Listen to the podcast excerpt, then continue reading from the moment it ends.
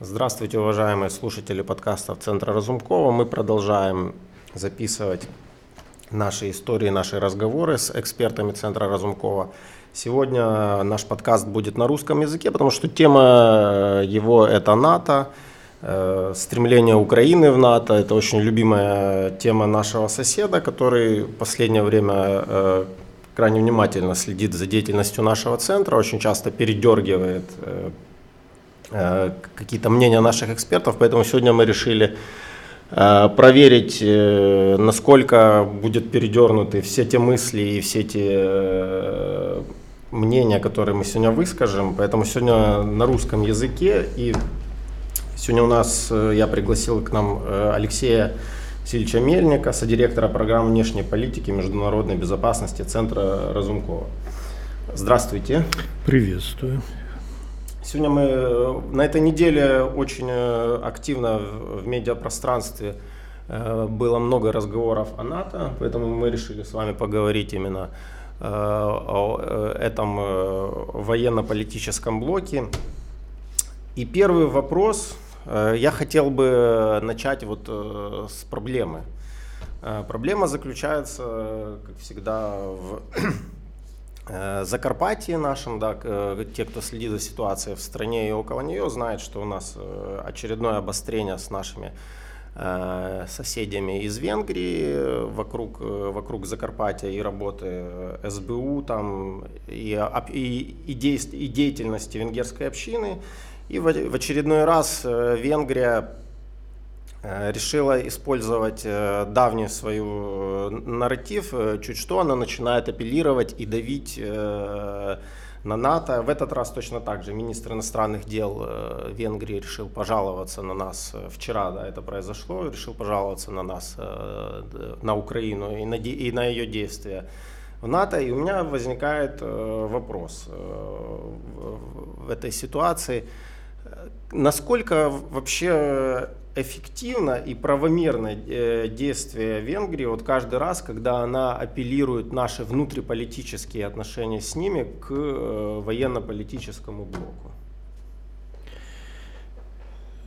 Действительно, возникает много вопросов по поводу того, насколько Венгрия пытается злоупотреблять своим положением члена НАТО, а именно блокируя заседание комиссии Украина-НАТО уже на протяжении нескольких лет. Причем повод для этого это именно двусторонние проблемы двусторонних отношений. Не будем сейчас говорить, насколько они заслуживают внимания, насколько они надуманными есть. Вот. Но в любом случае Венгрия злоупотребляет это однозначно своим положением как члена НАТО. И это не только мое личное мнение там, или мнение украинской стороны, потому что документ, который на прошлой неделе был представлен группой высокого уровня генеральному секретарю НАТО по э, разработке стратегии НАТО двадцать тридцать, он также отражает эту проблему. То есть не называя э, конкретно страну, которая это и касается, есть четкое положение о том, что некоторые члены НАТО э, злоупотребляют и выносят свои эгоистичные национальные интересы на э, уровень э, либо э, обсуждения э, внутри НАТО, либо на обсуж... э, отношения, где обсуждаются отношения с партнерами НАТО, и тем самым они наносят ущерб вот, вот, внутреннему единству э, членов НАТО, среди членов НАТО и, э, добро...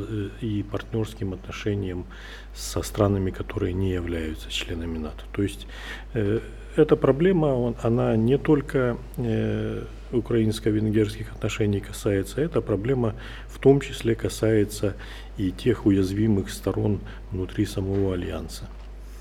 Ну скажите, ну насколько вообще вот это постоянное, это же уже не первый раз, да, то есть вот вы сами об этом говорите, вот эта блокировка со стороны Венгрии, ну насколько она действительно имеет значение внутри НАТО, насколько Венгрия имеет возможности и рычаги так давить и мешать Украине в ее взаимодействии с НАТО, или просто это какой-то внутренний консенсус внутри самой организаций. И они просто-напросто, ну, благодаря вот этим действиям Венгрии, просто-напросто сами не хотят идти в нашу сторону.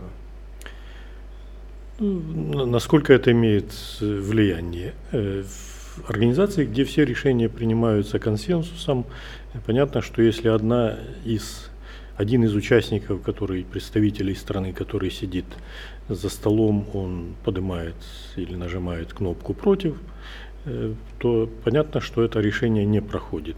Я не сказал бы, что Венгрия очень, скажем, много каких-то получила за счет этого плюсов, потому что нашли способы, как, скажем, политически обходить эту блокировку.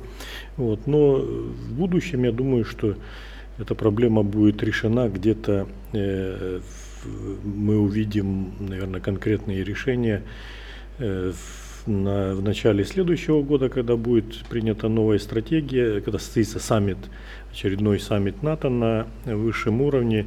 Вот, и там э, вот, э, эта проблема, она в числе одной из тех, которые должны быть решения, в том числе предоставление каких-то дополнительных полномочий, исполнительских полномочий генеральному секретарю НАТО, э, поиск форматов, э, как можно формировать э, коалиции э, желающих, как они говорят, coalition of the willing, э, внутри самих НАТО под те задачи, где э, потенциально может или есть угроза того, что не будет достигнут консенсус среди всех членов НАТО. То есть эта проблема, она появилась не сегодня, вот, но она не будет полностью решена на следующем саммите, но я думаю, что острота этой проблемы будет постепенно снижаться параллельно с какими-то другими мероприятиями, которые проходят на двустороннем уровне и в том числе с привлечением наших международных партнеров. Алексей Васильевич, я знаю, что вы уже ознакомились со стратегией, да, вот это, которая уже, ну, она, она есть в публичном доступе, это стратегия НАТО, да, о которой мы тут говорили. А насколько она соответствует вызовам, то есть насколько ее переписали в соответствии с, с вызовами, новыми вызовами, которые существуют в мире, и уделена ли там роль Украине, и как сильно уделена, то есть вот вам лично внутренне понравилось, не понравилось? На данном этапе еще нет самой стратегии, есть доклад специальной группы, которая была уполномочена генеральным секретарем для подготовки предложений к этой стратегии. Но, как показывает предыдущая практика, написание подобных стратегий НАТО, которые, напомню, появляются каждые десять лет, в последнее время во многом вот эти вот предложения, которые наработаны группой, они потом попадают в текст самой стратегии. Что нужно было бы отметить прежде всего по содержанию упомянутого доклада, его отличием от предыдущих подобных докладов или стратегий, ну и, скажем так, где-то можно спрогнозировать, что будет записано уже в официальном документе «Стратегия НАТО двадцать тридцать». Традиционно несколько разделов этого доклада посвящены первой оценке обстановки, изменению геополитической обстановки в евроатлантическом регионе и в более глобальном масштабе, тем проблемам, которые существуют в самой организации, ну и в заключительной части, конечно, очень солидный перечень предложений к тому, как НАТО должно, как нужно, можно сделать альянс лучше приспособленным к сегодняшним условиям и э, к тем угрозам, которые ждут на альянс в будущем, и э, какие именно конкретно шаги должны быть сделаны для того, чтобы безопасность всех стран-членов альянса, территорий и э, народов, которые там проживают, э, альянс мог бы гарантировать на том же уровне, как это было на протяжении уже последних более семидесяти лет. Что касается оценки ситуации, то э, В этом, в этом докладе, я бы сказал, э, кроме традиционных угроз, как то терроризм, э, изменение климата, э, новые технологии, э, наверное, очень или чрезвычайно много внимания э, уделено той угрозе, которая исходит от Российской Федерации. И как любят западные журналисты считать количество упоминаний, так вот Россия в этом докладе упоминается больше ста раз.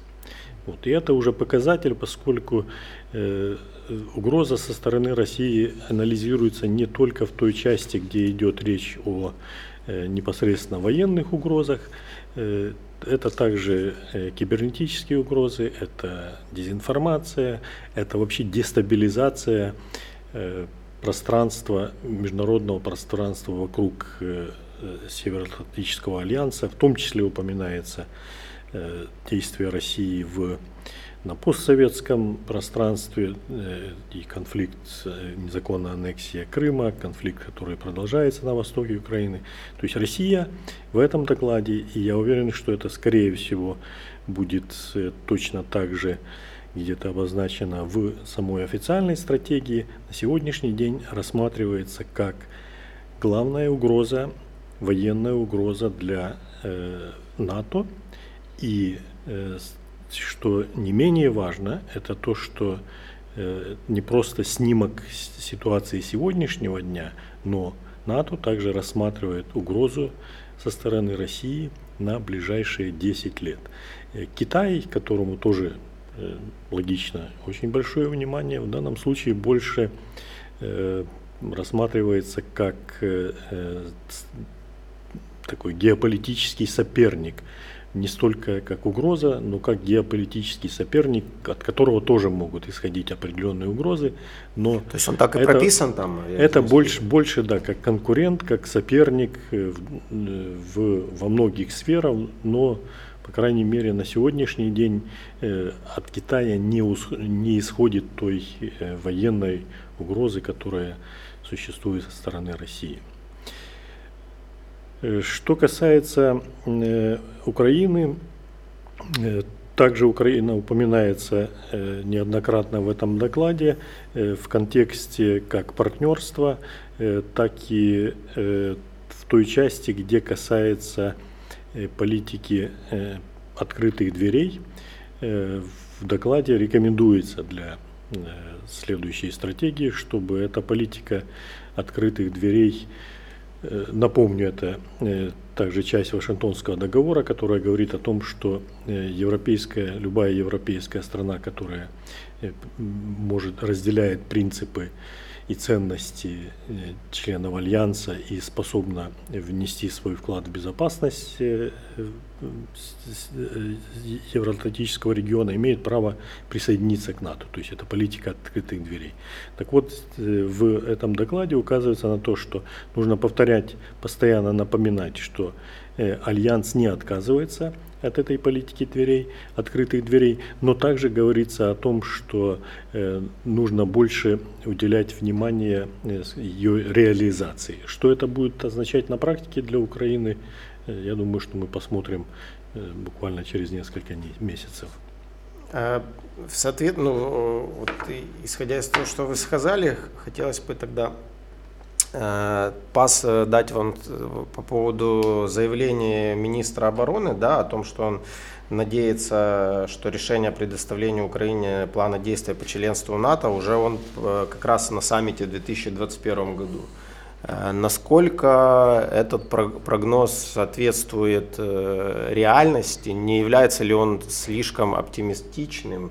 И вообще, почему вдруг министр обороны решил сделать такое заявление, на ваш взгляд? Ну, я, я бы, наверное, не рассматривал это как прогноз, скорее это звучало как обращение, поскольку это было во время встречи с послами и атташе по вопросам обороны западных государств, то это прозвучало как э, такой призыв, обращение э, к участникам встречи передать вот этот месседж э, правительствам, все передать его в столицы их государств. Вот. Но вряд ли э, министр обороны Таран сам верит в то, что э, Украина может получить ПДЧ на, во время следующего саммита, который должен состояться в начале две тысячи двадцать первого года.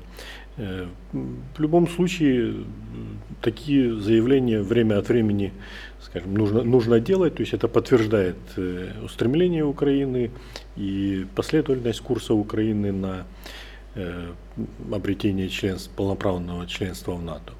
Э, что касается, наверное, прогнозов или перспектив реализации такого решения, то на, с позиции сегодняшнего дня они выглядят, э, ну, я бы сказал, очень, э, так мягко сказал бы, э, очень маловероятными.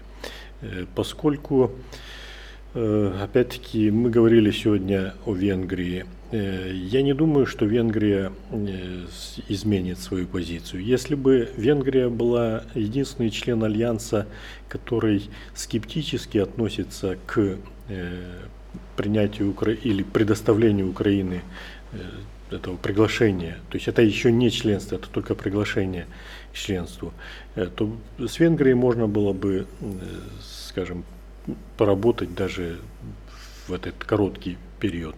Но если другие страны, ну, те же Германия, Франция, которые основные были противники в две тысячи восьмом году, есть еще ряд стран, так называемых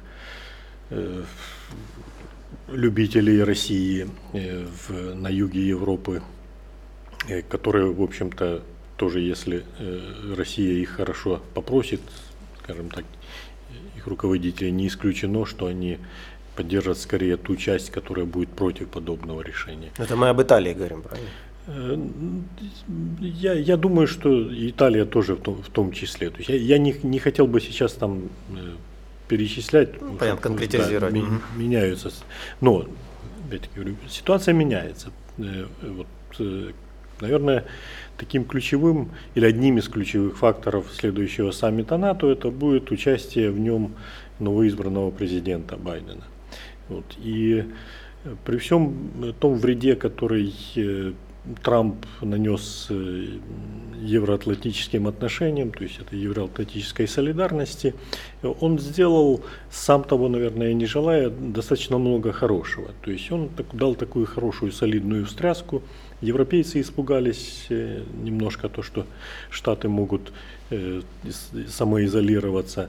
Американцы немножко посмотрели по-другому, наверное, на ценность вот этих вот евроатлантических отношений и на необходимость надежных союзников в современном мире.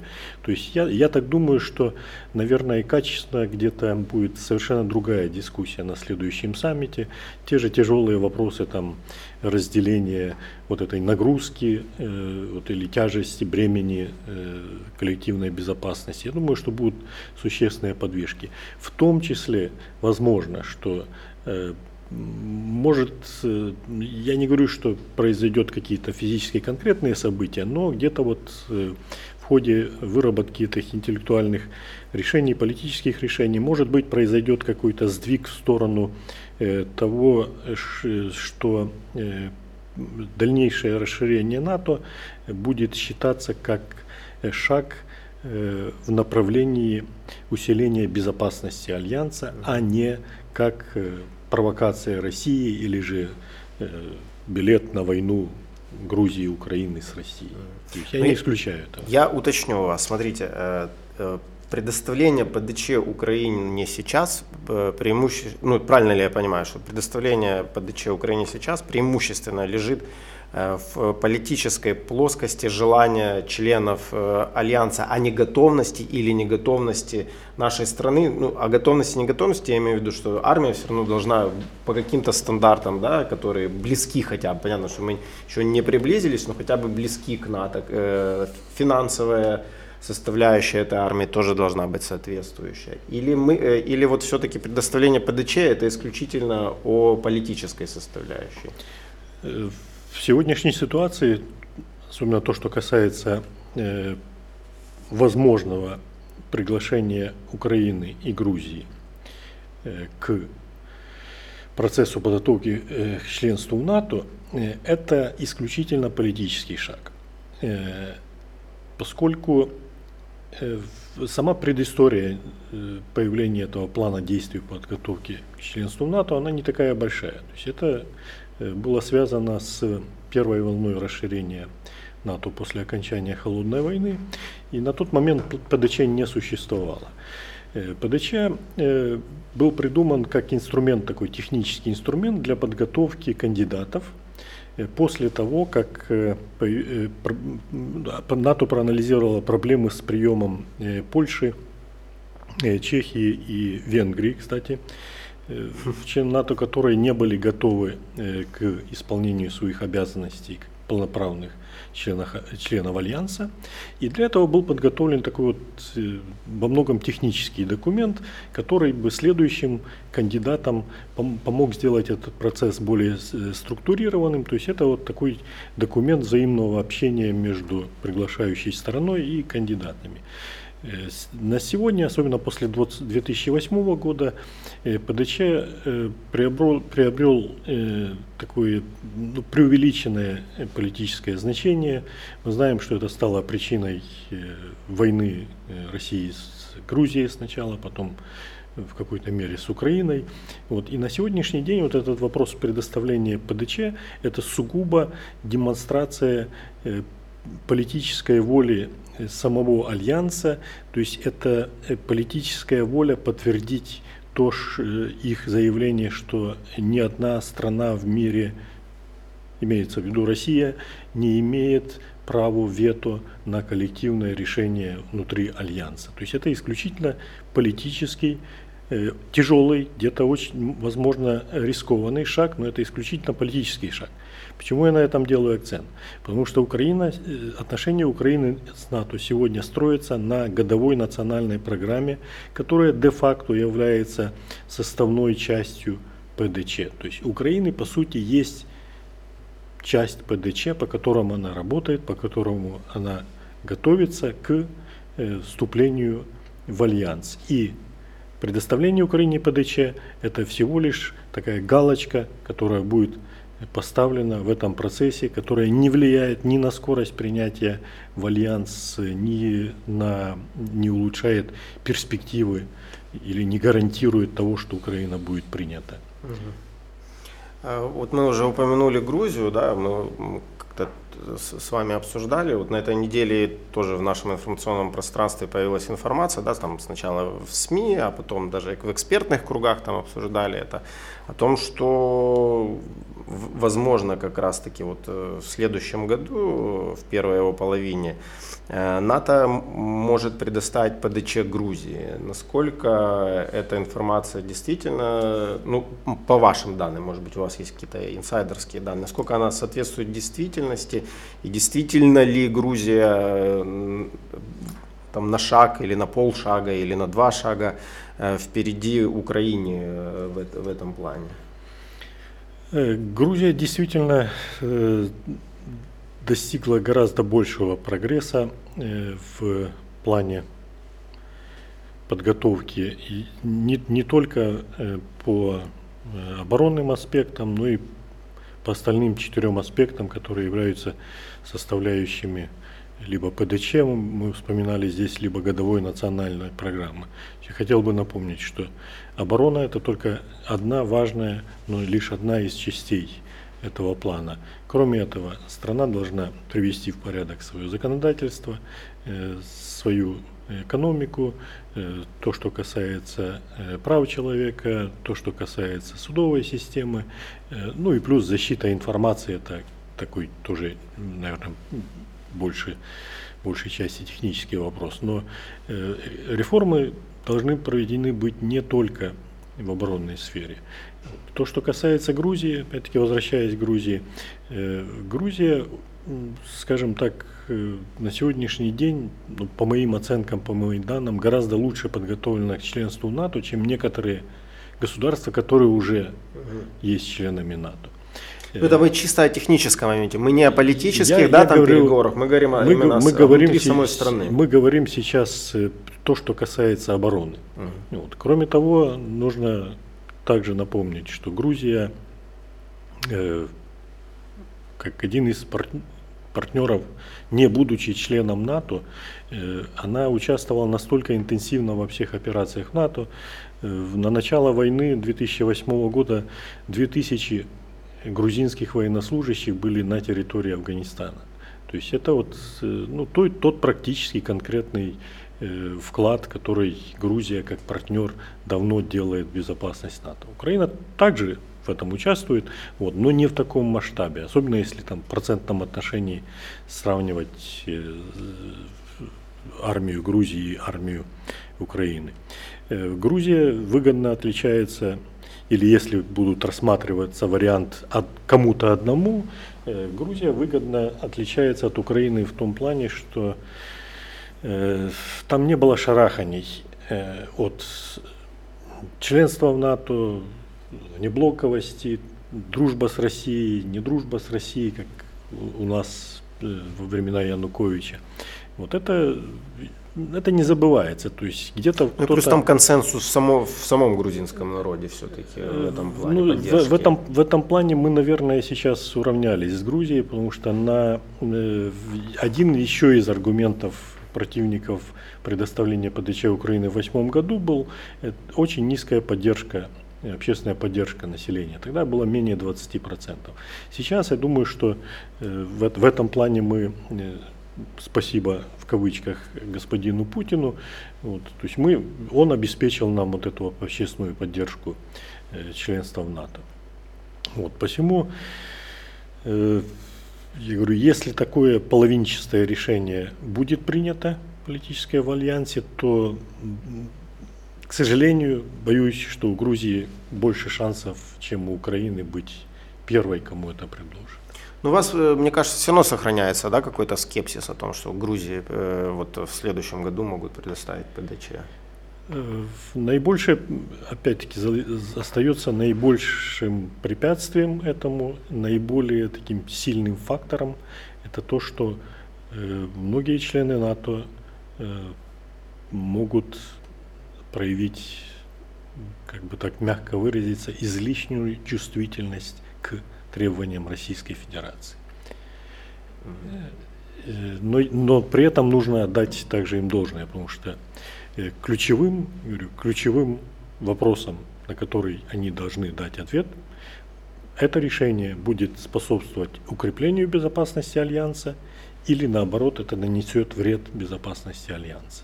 То есть как Как они, где они найдут этот вопрос? Посмотрим. Ну и напоследок давайте вернемся к вопросу. Мы немного там косвенно его обговаривали. Вот долгий период времени, да, у нас дискуссии в обществе были, надо нам НАТО или не надо НАТО. Сейчас мы видим, что в самом НАТО, ну, будем объективны, есть определенный кризис внутри самого НАТО. Да? Ну, например, вот член НАТО Турция явно пребывает в конфликте с другими странами НАТО, да, то есть мы видим там в Средиземном море и так далее, и так далее, и тому подобное. Опять-таки там о Венгрии уже говорили. НАТО это все-таки военно-политический союз, ну главное там военный, да, который обор- обороны, то есть Украина туда стремится, понятно для чего, для того, чтобы иметь возможность быть защищенной, в том числе там от, от агрессии там, и России, и Российской Федерации.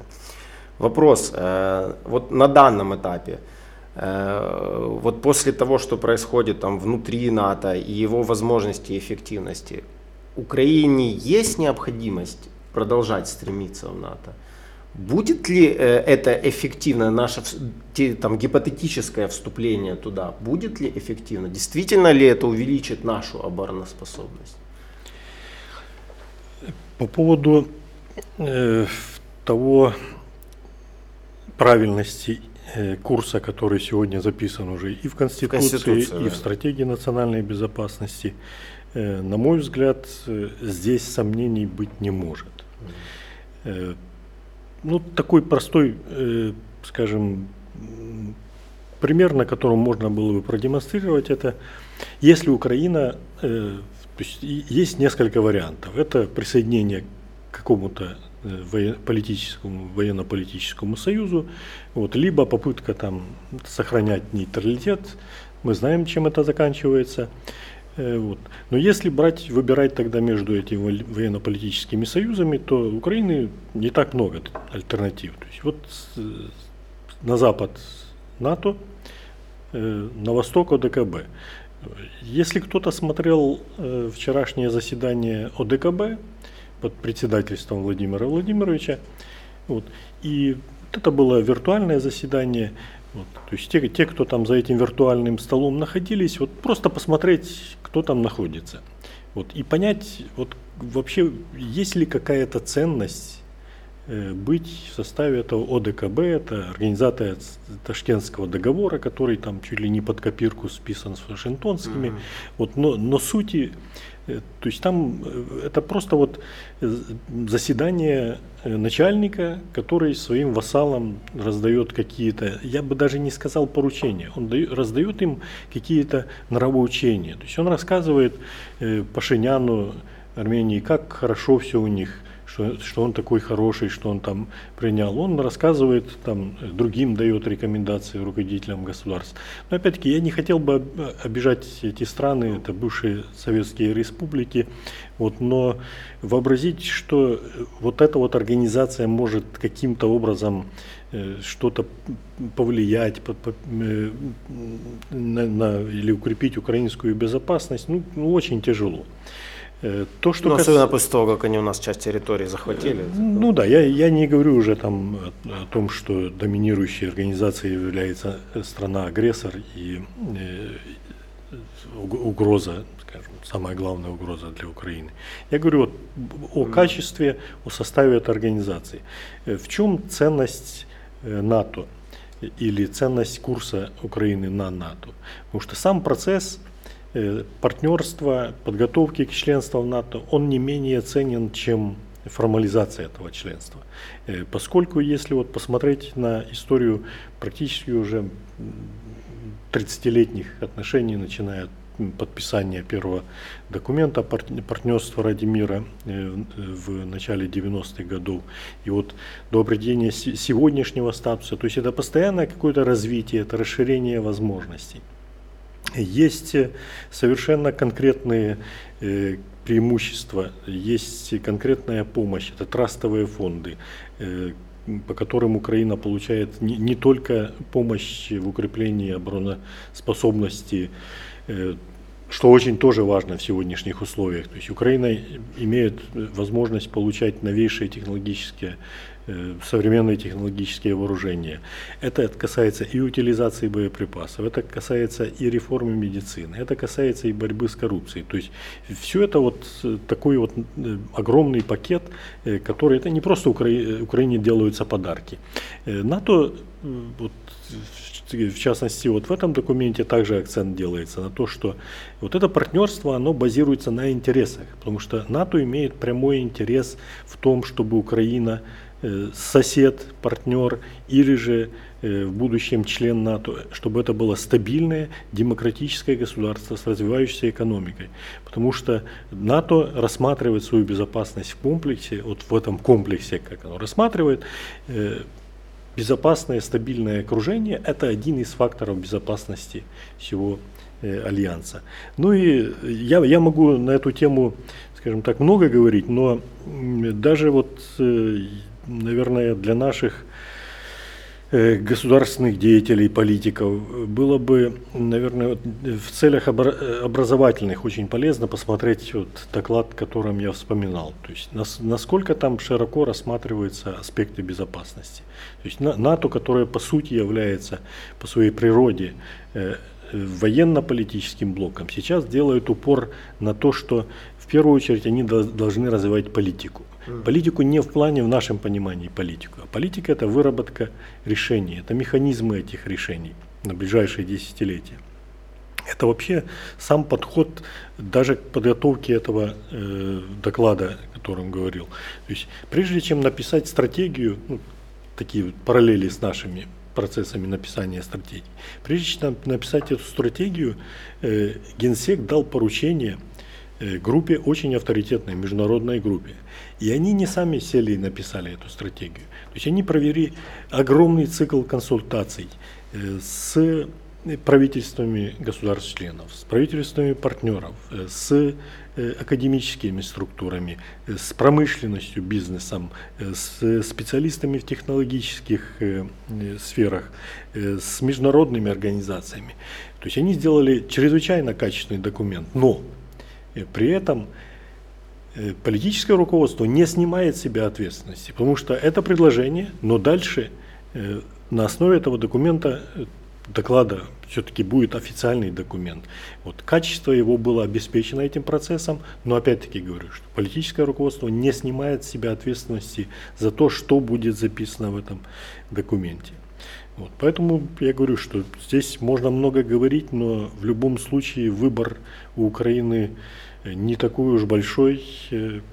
Просто в заключение хочу сказать, что это если выбор между военно-политическими блоками или политико-военными, как кому нравится, вот, то это однозначно НАТО. Вторая альтернатива – это внеблоковость, нейтралитет. Ну, я говорю, в две тысячи четырнадцатом году мы убедились, что нейтралитет, он никоим образом не спасает от внешней агрессии. На этой ноте мы заканчиваем наш подкаст. Спасибо, что были с нами. До следующих встреч. И спасибо, Алексей Васильевич, что с нами також были. И вам спасибо.